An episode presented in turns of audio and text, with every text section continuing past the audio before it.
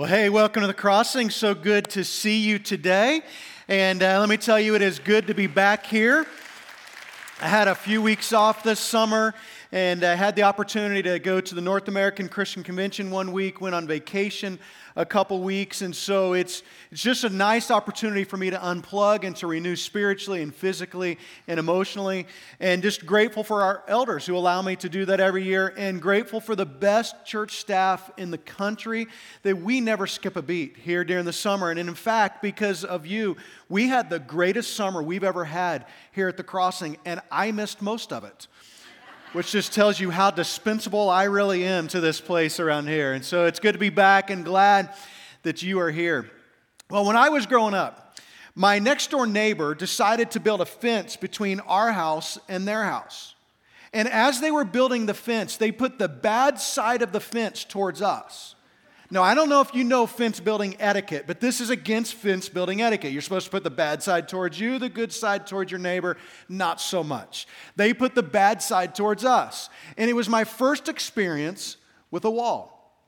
When I lived in St. Louis, all of our backyards were all open and connected. You could run from one side of the block to the other in the backyard. And so the backyards became the playground for all of the kids in the neighborhood. And then we moved to Vegas.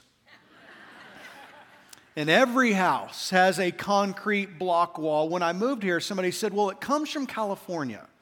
Like that explains it. What, do people in California not talk to each other? I mean, what's that have to do with anything? The guy behind me in our first house that we had here in Vegas, he actually built the wall two feet higher. And I wanted to go over to him and say, Do you have a problem with us? I mean, do you hate looking down on our house? But the wall was too high, so I was never able to have a conversation with him. But what's true in our society is we are prone to building walls. We tend to build walls between people who are different than us. And one of the walls that has gotten a little higher this summer is the racial wall. And today we're concluding our series we've been calling Risk It. And we started off with the idea of talking about risking to share your faith. And then last week we talked about taking the risk to be in community, to be in relationship. Well, today I want to talk about taking the risk to lead the way in racial reconciliation. It used to be that we would have a major racial tension about every 10 years. There was the Watts riots, there was the LA riots in the 90s, there was Hurricane Katrina. And then in the past few years, it's hit us about every 10 months. There was Florida and Ferguson and Baltimore. But these days, it feels like we have a major event about every 10 days. And our nation is desperate for healing, and the church cannot be silent to this issue. See, racism. Racism is not a problem of skin.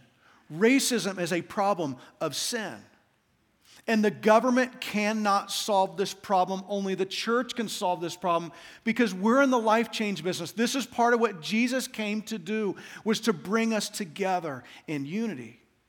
In Second Chronicles chapter 19 verse 7 says this. It says, "Now let the fear of the Lord be on you. Judge carefully, for with the Lord our God there is no injustice or impartiality or bribery." We know what bribery is. But it says, with our God, there is no injustice, that God is a just God. And in fact, the words justice and righteousness in the Bible, it's the same word. To be righteous is to be just. Micah 6 8, it's a scripture that many of us here at the crossing have on our shirts. It's been one of the theme verses for our outreach where it says this What does the Lord require of you? To do justice, to act justly. See, with God, there is no injustice or partiality. What is partiality? Well, partiality is an old English word for racism or prejudice. Partiality is when you show favoritism for one group over another, and God says, I don't like that. That's not the heart of God. See, race was God's idea. God has never made a person that he does not love. And God has never made a person whom Jesus did not die for. God loves color. God loves diversity. I mean, you look down your row, there is not a single person who has the exact same skin pigment that you do because God loves variety and diversity. And racial reconciliation is at the heart of the gospel. And this is not a minor issue. It's one of the things that Jesus came to do for us. And it's at the heart of the gospel, and how we treat other people is at the heart of God. Racism is perhaps the biggest issue of our day. And there is no way that I can address this entire topic in the next 30 minutes. There's no way that we're going to be able to solve it this morning. And I don't see today as a period, I see it as a comma. It's beginning the conversation. It's for us to start this conversation that we need to have. Well, if you have your Bibles, I want you to turn to Acts chapter 10. Let me give you a little bit of background about what's happening here in Acts chapter 10. Acts is the history of the church after Jesus rose from the dead and was ascended into heaven. Acts is just the history of how the church began. And although Jesus told his disciples to go, they primarily stayed close to home. And the church in Jerusalem had explosive growth. It was the first mega church that existed. There was thousands who were coming to faith, and it led to this inward focus. And at this point in Acts chapter 10, the church is about 10 years old, and the message of Christ has never gone beyond anyone besides the Jews. And in Acts chapter 10, God sends an angel to a Gentile by the name of Cornelius. And this angel comes to Cornelius and he says, God has heard your prayers. And he tells him to send for the apostle Peter. He says, Peter will tell you what to do, Peter will tell you how to be saved. The only problem is, is Cornelius was a Gentile, and the Jews would never associate with Gentiles. For Peter, racism ran deep. If a Gentile walked into your house, you were to burn it down because the entire house was considered unclean. Racism was just a part of their culture. Well, at the same time that God is speaking to Cornelius, God speaks to Peter in a dream. And he shows Peter all of these animals that were unclean to the Jewish people. And he tells Peter, I want you to get up, kill, and eat. Have a ham sandwich. Have bacon with your eggs. It's okay. And Peter begins to argue with God. He says, I would never eat anything unclean. And you can hear the self righteousness coming out of him. I would never do that, God. But God says, don't call anything impure that God has made clean. And God wasn't just talking about food, God was talking about people. God was trying to clear this out of Peter's heart. We're going to pick up the story here in Acts chapter 10 and verse 23. Says this it says the next day peter started out with them. These gentile people who'd come from cornelius they spent the night in peter's house which would have been unheard of. It says and some of the believers from joppa went along. The following day he arrived in caesarea. Cornelius was expecting them and called together his relatives and close friends. And cornelius had this great big room full of everybody he's connected to. And Peter entered the house. Cornelius met him and fell at his feet in reverence, but Peter made him get up. Stand up, he said. I'm only a man myself. While talking with him, Peter went inside and found a large gathering of people. He said to them, You are well aware that it is against our law for a Jew, look at this, to associate with or visit a Gentile. But God has shown me that I should not call anyone impure or unclean. So when I was sent for, I came without raising any objection. May I ask why you have sent me? Well, God is beginning to deal with Peter's prejudice. God is beginning to do that heart work in him. And Peter begins to talk to Cornelius, and he goes into his house, and both were, per, were forbidden for a Jew. Not from God, these were Jewish rules that they came up with. This is not God's rules. But a good Jew would never go into the house of a Gentile, much less associate one with one. And Cornelius tells Peter his story about how this angel had come to him and told him to send for Peter. Verse 34, it says, Then Peter began to speak.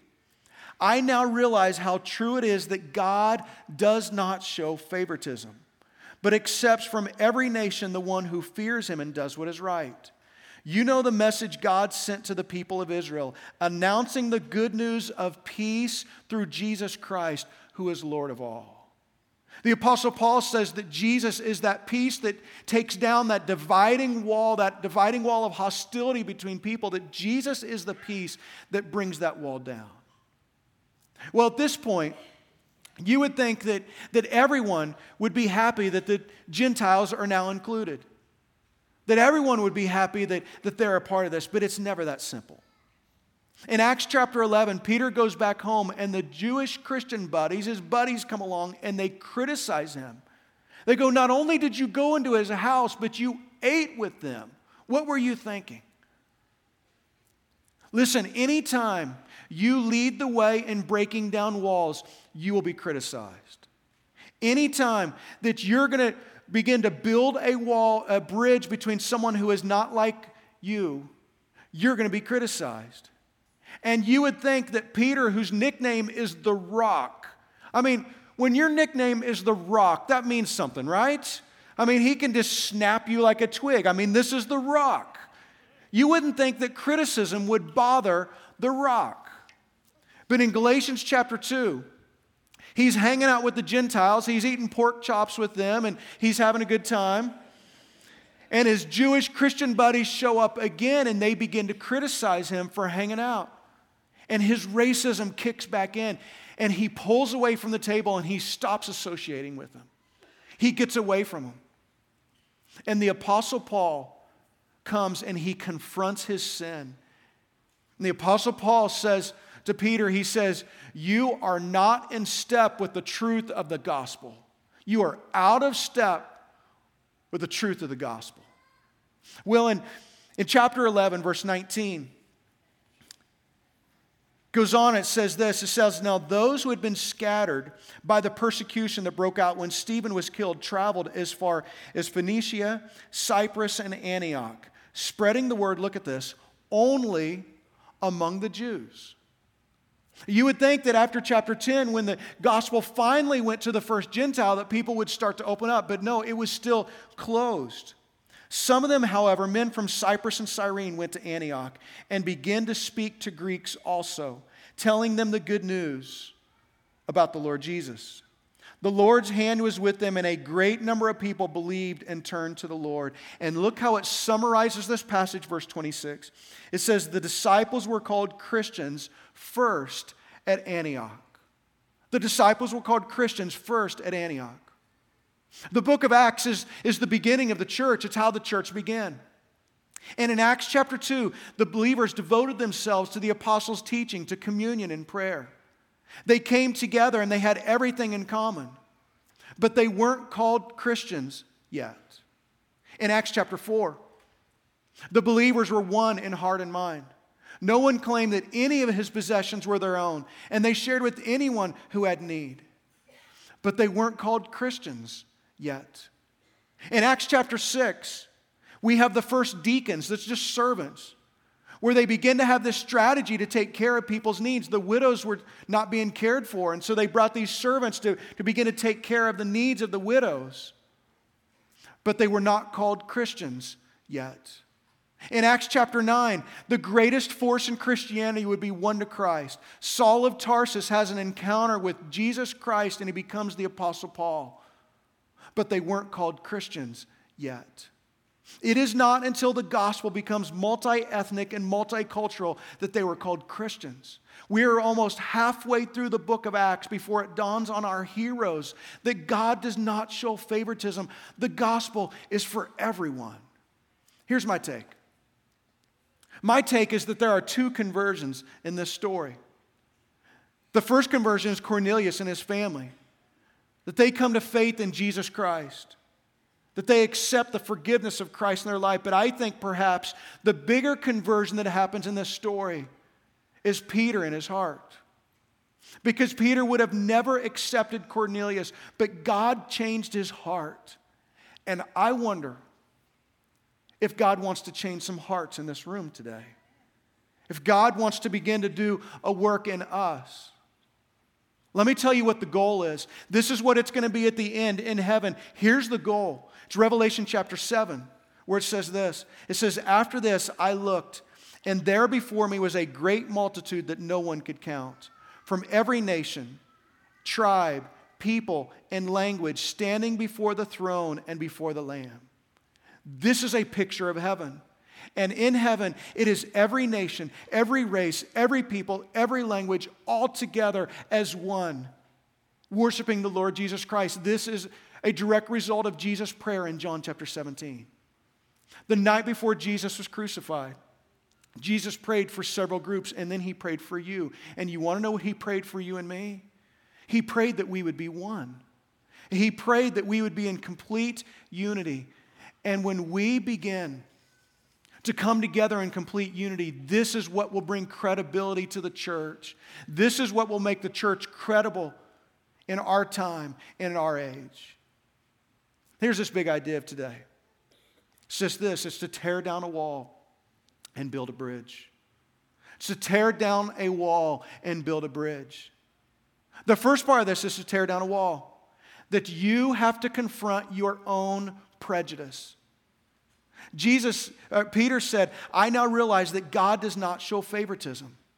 Have you had that realization yet? See, it's pretty easy to accept people who are like us. But it is completely different to accept people who are different from us. Where have you built a wall? It's time to tear down a wall. It is time to tear down some walls, but we have to do more than just tear down a wall. You have to build a bridge. And for Peter, it was one thing to confront his feelings of racism, it was quite another thing for him to go to Cornelius. To go to Cornelius and begin to build this bridge through Jesus Christ. That we have to build a bridge. So, how do we do that? How do we do that? Well, I've got two things. Here's the first is that we must engage in the conversation. We must engage in this conversation. This is what Peter did. God opens his eyes so he begins to see people the way that God sees them, and it changes everything. He engaged in the conversation. He goes to Cornelius. And as followers of Jesus, we have to engage in the conversation. We have to.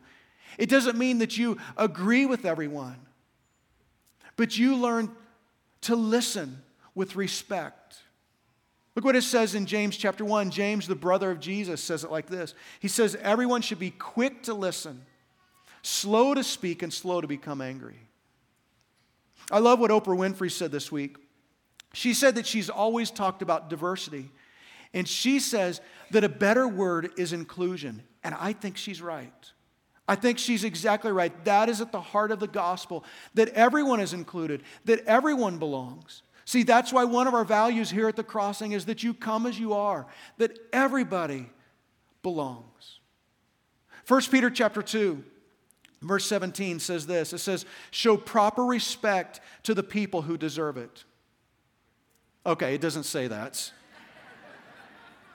Show proper respect to those who agree with you. Show proper respect to those in your political party. Okay, I'm not even going to go there. Show proper respect to who? Everyone. Show proper respect to everyone. That we are not going to reach our world through obnoxious Facebook posts.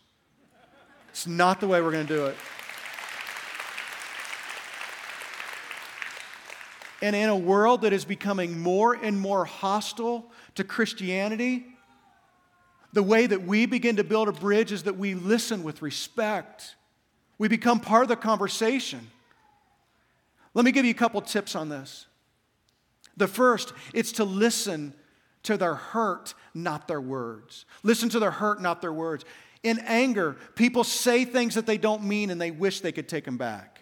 If you've ever been married, you know this is true because you have done this. You've said things you wish you could take back. Listen to their hurt, not their words. Second thing, some of you just need to write this down. Learn to use the phrase, tell me more. Tell me more. You, that when you learn to be a listener, you become a learner. And we must engage in this conversation begin to listen with respect. Here's second thing we must engage in the community. We must engage in the community. My sister in law says this. My sister in law says, It's hard to hate up close. Isn't that great? So true. Because when you begin to get involved in people's lives, it begins to take down walls, it begins to build bridges, it changes everything. Today is our Reach Sunday. Today is one of those days where we are shining a light on our local partners. And the reason we're doing this is because we want you to serve our local partners. Because we feel like when we become the hands and feet of Jesus in our community, it offers credibility for people to be able to hear the words that we say to be able to talk about Jesus. We want you to be involved with our community partners. The reason why we don't start ministries all over the city so we can put our name on it is we wanted to come along people who are already on the ground doing it well, to come alongside them, to give them resources, to bring partners to them. And we are featuring them today. They're out in our lobby. We would love for you to get involved with them, to get involved with their ministry. Because we begin to break down the walls and build a bridge when we serve, when we just roll up our sleeves in the name of Jesus and serve people. Jesus said, Love each other as I have loved you. Love each other as I have loved you. This is a completely different standard. You don't get to love the people that you want to love. You gave up that right when you became a follower of Christ. You gave up that right. We are commanded to love people the way that Jesus loves them, to tear down a wall and to build a bridge. Look at the way that the Apostle Paul summarizes this in Galatians chapter 3. He says, So in Christ Jesus, you are all children of God through faith. For all of you who are baptized into Christ have clothed yourself with Christ. There is neither Jew nor Gentile neither slave nor free, neither male nor female, for you are all one in Christ Jesus. What brings us all together as followers of Christ, it's our faith, it's our baptism. He says, You were all baptized into Christ. Our baptism is what unites us, that is what brings us together. Here's my heart. My heart is that we would be a church that reflects the heart of God. And one of the things that I am most proud of of the crossing is we are becoming this diverse, inclusive, multi ethnic, multiracial church. We are black and white, Asian and Hispanic, all together in the name of Jesus because it's Jesus who brings us together. And the government is not going to fix this problem. Only the church can fix this problem. Only the church, through the power of Jesus Christ, can fix this problem. And my heart goes out to our law enforcement community as well.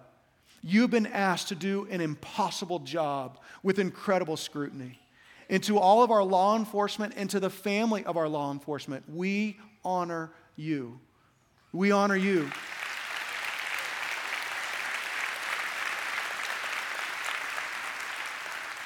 Thank you for putting your life on the line every day to protect and to serve. I cannot imagine trying to do your job in today's climate. And as part of tearing down a wall and building a bridge, we have to have some conversations. And I've invited two people to come to help us in this conversation. I've invited Brandon Watts and Jim Seebock to come and and to join us. Would you just give them a hand as they come right now?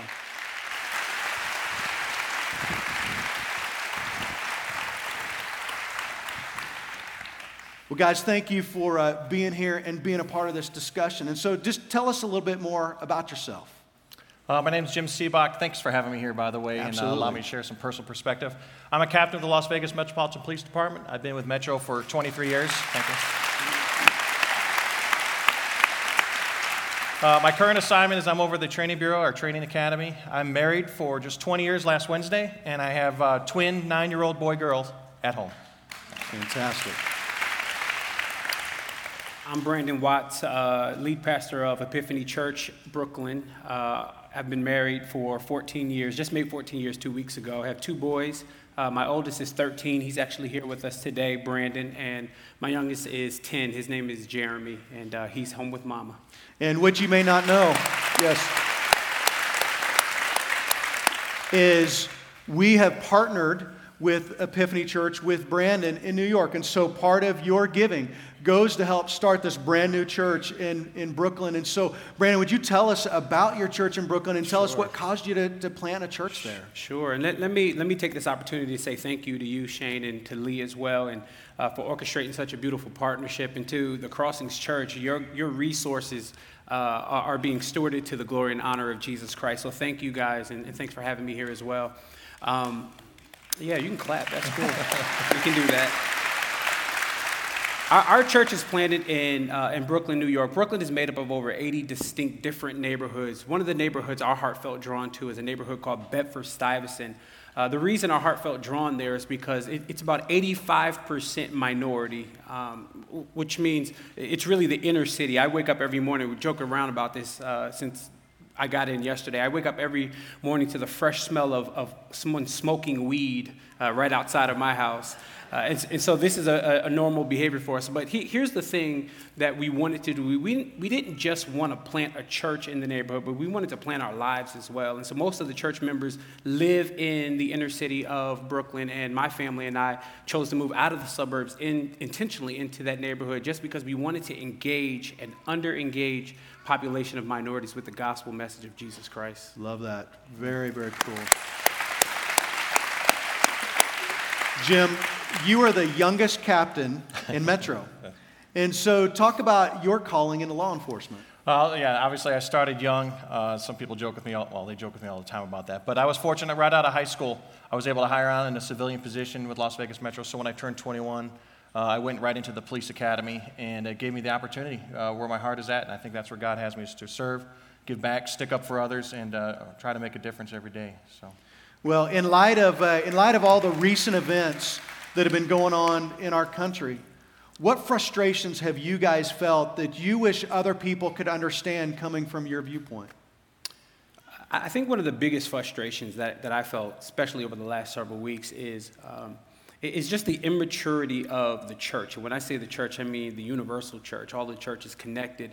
Uh, I, I, think when these events happen, the, the first thing we want to do is prove our point, right? We want to pick a side and, and, and stick a, a stake in the ground and say, man, this is my position on it, instead of um, you, you, know, being empathetic in those moments. And so I, I, think the church has, in these moments, the immaturity of the church has constantly been exposed. Things like what we're doing today is great ways to, to really get introduced to the conversations and have these uncomfortable conversations. But th- this is an important part, and this helps the church to continue to mature and to grow. Mm-hmm. And from frustration point from uh, law enforcement, it, it is, and let me be clear, the deaths that we saw uh, by, that, that occurred to everybody is tragic. Someone's lost a father, someone's lost a brother, someone's lost a son. Uh, lives are impacted when uh, the decision use deadly force, and it impacts everybody involved in this. So that is just tragic in and of itself. And so that to me is frustrating that it's, it's come to that. Uh, the other part for me, from a law enforcement perspective, because the good working men and women in Metro, uh, when stuff like that happens, no matter where it's at, it, it impacts us. And when you see people are rushed to judgment or you push it out on social media, uh, let the investigation take its course and, and see what happens because uh, you know police they're human uh, but they're also capable of making mistakes and as much as i pride myself uh, in, in what we do uh, we also have to recognize that you know sometimes uh, decisions were, were not good so. And you guys have in Metro are doing some proactive things. Tell us about some of the proactive things sure. that you're doing. You bet. And I, I think your, your community here or your membership here should be proud of the, the, police department they have. I think what sets Metro apart uh, differently is that we listen to our community. Uh, we're reaching out more than ever uh, throughout my career, but under the, uh, the leadership of the sheriff uh, and, and, all that we do, to where we're uh, focused on interaction with the community. consistent, positive police community interaction is going to build that legitimacy, it's going to build that trust. we have programs such as Rebuilding Every City Around Peace, which partners with our faith based community members to work alongside Metro. Um, body worn cameras uh, addressing uh, deadly force and being transparent in all that we do. We're the first, and I'm proud because I'm at the academy, but we're the first police department uh, in the country to put body worn cameras on our officers in the academy to help build some of that trust, that transparency. And so it's all those things that I believe are, are making a big difference. So. Brandon, I listened to your message you gave a couple weeks ago, your church, and where you addressed this. Sure. And this is personal for you. Yeah. Tell me about some of the experiences that you have had. Yeah, it, it is personal. You know, it- it's easy to look at these situations and think they're isolated, but for, for us, this, this is something that, eh, me particularly, I live, I live in on a consistent basis. I think the most impactful um, experience I had with racism was the first experience I had, which was eight years old. I mean, just imagine this at eight years old, I was playing football, uh, Pop Warner football for the Camp Lejeune Devil Pups. My father was in the military, so I was on the military base playing football. And uh, I go up to the referee, an older white guy, and tell him, hey, can you watch uh, one of the opposing team uh, members because he's grabbing my jersey? Just keep an eye on him. And when I do that, this older white gentleman grabs my face mask, and I'm going to get a little explicit here. He grabs my face mask very gently and whispers into my ear and says, get away from me, nigger. Th- This is the first. I mean, I didn't. In that moment, you don't know to be angry. You don't know to be upset. You don't know to be mad. The only thing I felt uh, was, man, I can't believe I feel like this because I'm an African American. I thought I did something wrong. Never even told my parents. Uh, and, and then through throughout life, I mean, just over and over instances where, uh, whether it was running with law enforcement, that just didn't go so well. Uh, one other one I want to bring up because I think it's easy for us as the church in this conversation to say, well, that referee probably wasn't a believer, so that's not the church. But um, even within the church, when we went to plan our church, we uh, we looked out, we sought out for partnerships uh, to help us with resources to plant the church. And I went to one church in the South, a large evangelical church in the South. Went there and went to one of their meetings they had, and they, they had a, a, a teaching on white privilege. And the pastor was teaching on this message. I was the only African American in the room, so that was already a little awkward for me. And he's teaching on white privilege, did a phenomenal job, great church, great pastor at the end of his um, at the end of his teaching him and i was just having conversation an older white gentleman comes up to me and wraps his arm around me and says i guess i got to be nice to this black fella huh and, and i'm talking less than a year ago and so for, for me you know i think of this like i can't play football as an eight year old or even plan a church without being reminded that I'm an African American. So, yeah, the, these are frustrating times, but this is very, very personal as You know, well. and it is personal. We were talking about last night at dinner. Um, a a few weeks ago, I got a ticket. You should have called Jim. Should have called Jim. And my biggest concern when I got pulled over is that somebody from the church would see me pulled over. and I was mad about getting a ticket, and you said, I was happy when I get a ticket. Talk about that. Yeah, it's true. I mean, when I get pulled over, getting a ticket is a great day for me. Um, I, I don't. I'm not upset about that moment at all. It's better than the alternative in my mind of not making it out of that situation. And so I have two boys that I have to have these conversations with consistently. Um, where you, you know you, you get pulled over and you have to have these conversations of it's more than just pull over enough to get out of the road. That's a part of the conversation but the other part of it is you know, don't make any sudden moves. Keep your hands on the wheel. When I'm done with, uh, with getting pulled over, my knuckles literally hurt because I'm clenching the wheel. I literally fear for my life in those, in those moments. Um, and, and, so, the, you know, this is, and you can sit any African American up here, and I think you'll probably hear a consistent story. And so, yeah, a ticket is a good day for me. Yeah, Yeah. And, you, and you'll see that. I mean, we're not tone deaf to those concerns. And again, what I say is what sets Metro apart is we're not afraid to engage in those conversations. We recognize there's uh, conscious and unconscious bias. And if we identify someone in our department that is like that, we get rid of them and stuff like that. But that's where that interaction and hearing that, no thanks. So, uh, but that's where hearing stories such as that, it still happens locally. It, it's unacceptable. Uh, but that's where we got to keep working and having Well, what's it like? What's it like for you to do your job with the scrutiny that you're under in this climate that we have right now? Yeah, well, I'll say uh, right now the job has completely changed since 23 years ago. What's asked of an officer is more than ever before, and, and I'm not here to ask for sympathy, uh, but I am asking for uh, that recognition or, or prayer because uh, an officer nowadays they, they make a decision and it's second guessed and it's, it's put out on, on blast on social media, which again is part of the job, uh, but they're human and uh, we're capable of making mistakes, but we're willing to learn from them and get better. But also, an officer, you know, is, is picking up the gaps in, in the social work world, uh, has to prevent and respond to terrorism, and even lately, they're, they're being hunted down. And so, uh, to go out and stand before your community and to be that that uh, protector is, what we're asking of our officers. though. Goodwood uh, men and women Metro do a phenomenal job at that. Yeah, they do. They do. In 1967, Martin Luther King Jr. said this. He said, In the end, we will remember not the words of our enemies, but the silence of our friends. So, how can we not fall silent as your friends? Sure. So, what, what I think on that, and I started mentioning it before, is uh, I, I firmly believe in the power of prayer. And that not only do our officers need prayer uh, each and every day, but our community does. Uh, prayer makes a difference, but I, I also ask for uh, action and have that conversation. Uh, listen to the Holy Spirit and engage your community because uh, just like Las Vegas Metro, like I said, works with the faith base to build that bridge. Sometimes it's halfway, but if it needs to go three quarters away, do it. But that is where I need everyone in here to step up. And I firmly believe that is one of the reasons why, because of our community, because of the work of the police department, that we haven't had some of those protests here. And so prayer, uh, action is the way forward. Brandon, how about for you? Yeah, I think silence is, a, is, a, is very troubling for, for the church to be silent. So that I'm, I'm glad you even bring this up. And this conversation is part of making the right steps into those conversations. I think empathy is always the appropriate first step for a conversation. I usually lean on Romans chapter 12, verse 15 rejoice with those who rejoice, but it also says mourn with those who mourn. And so, you know, when these situations happen, the first thing we want to do is prove our point instead of staying back and saying, you know what, like Jim said earlier, a, a young man has lost his life. You know, that's someone's father, that's someone's brother. And, and, and whether that's an African American man or the Dallas police officers who were shot, someone lost their life. Let's enter a season of mourning. And that's a good way to begin a conversation, not really with, let me prove my point uh, through social media.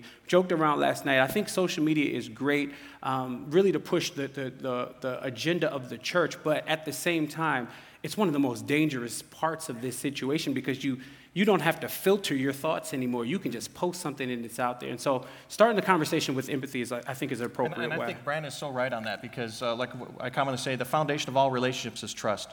And in order to have that conversation, you got to build that relationship up, build up that trust so you can have those conversations sure. he's talking about. Well, as followers of Christ, and, and we come together following Jesus, as followers of Christ, how does the church begin to lead the way in reconciliation and to bring hope to a broken country that we have?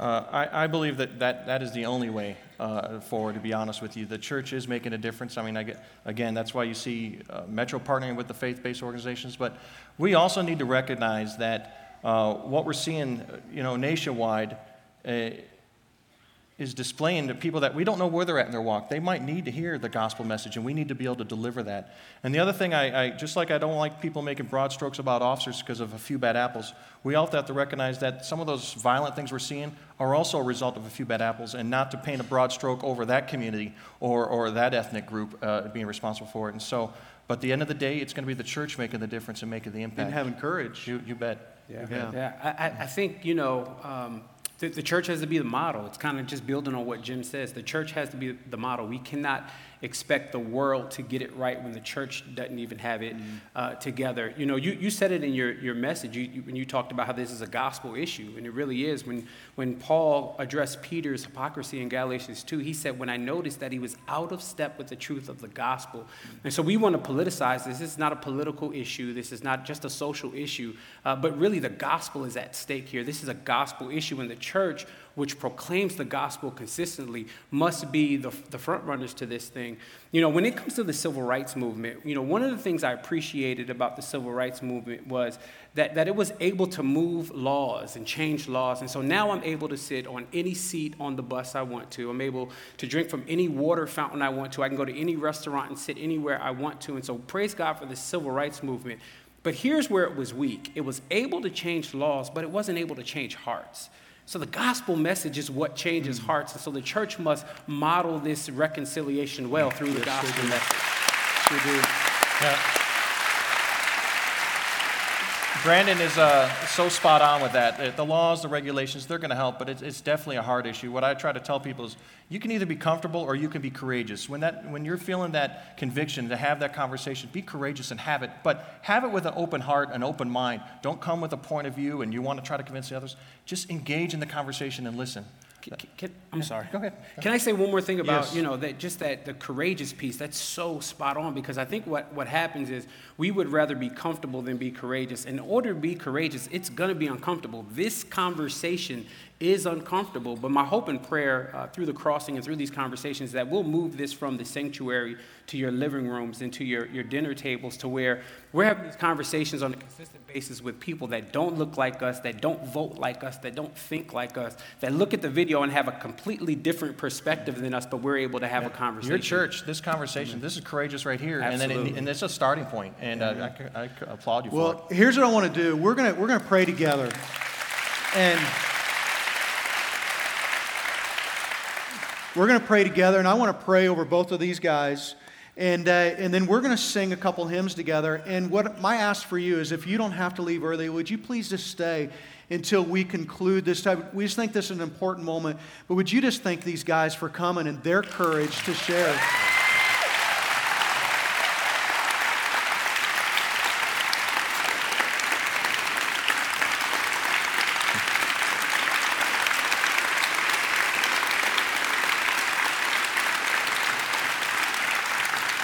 Let's just stay standing and let's pray together. God, we thank you for being a God of reconciliation. And God, we pray for days where the church is the model and we're leading the way. God, thank you for Jim. God, thank you for every single law enforcement uh, person and family in this room. God, we pray that you would protect them. God, we honor them and we pray that you'd give them wisdom as they are serving our community. And God, thank you for Brandon. Thank you for the courage of he and his family to, to start a brand new church in Brooklyn.